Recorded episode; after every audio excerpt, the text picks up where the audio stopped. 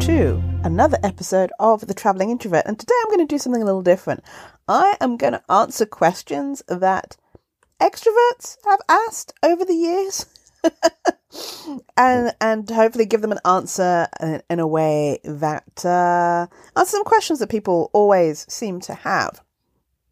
And one of the questions is Do you feel like you're missing out on social activities? And the answer is What do social activities mean to you? Because my idea of a social activity could be going to dinner with somebody. Uh, it doesn't have to be a large group or a party. Um, I can go to parties. I will go to clubs and dance my little ass off. But like, what do you mean by missing out on social activities? I think it really depends on what social means to the individual human. And then another question is, well, really, like, you're just shy. And yes, there are introverts who are shy. There are also extroverts who are shy. But a lot of the time, it can be a mixture. But generally, introverts will interact when they want to and when is good for them, not just because they feel they have to. And that feeling that they have to is really um, detrimental. Um, another question from extroverts Do you feel you need to change or become more extroverted? You should come out of your shell. And the real answer is no. We are all individuals, we all have our own needs and wants. What is wrong with us? Nothing. Do we need to change? No. Become more extroverted? No, that's that that's not how I recharge. So why would that be a thing? I understand on a base level you feel that maybe some introverts are looking at extroverts going, "Oh man, I wish I could be like that." But not from an energy standpoint. Um, I've done some questionnaires and some quizzes and things like that.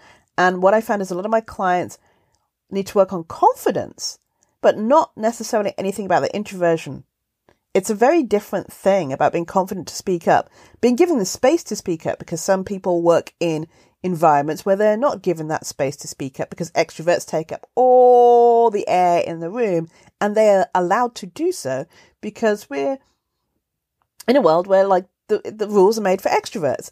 I was having a DEI conversation the other day about how depending on where who you are, you have learnt the dominant culture and you've learnt how to navigate that dominant culture. The dominant culture doesn't have to learn how to navigate it because the culture was made for them. Just like that, the culture was made for extroverts. Introverts have to learn how to navigate that culture. So, yeah. no, don't feel the need to change. Do need to feel maybe the need to work the system, but not necessarily to change. Uh, the age old question why are you so quiet?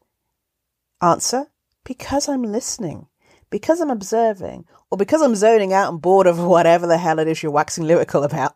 um, and what do you mean by so quiet? So makes it sound like not I'm only quiet, but I'm like extra specially quiet. Do you mean I'm like a ninja? I don't think that's what you mean. Why are you so quiet? Compared to whom? Compared to what? Also, another famous question is Do you get lonely being alone so much? And yes, there is, for everyone, a line between alone time and recharge time and being lonely. They are two different things. And you need to learn what that line is and what you need to make sure that you don't get lonely. But it's not necessarily, again, it's so much. Don't you get lonely being alone so much? And it's like, well, no, because I choose that alone time. If I'm not choosing that alone time, that is a different thing. But if I'm choosing that alone time, then no, it is not about being lonely. It is about recharging.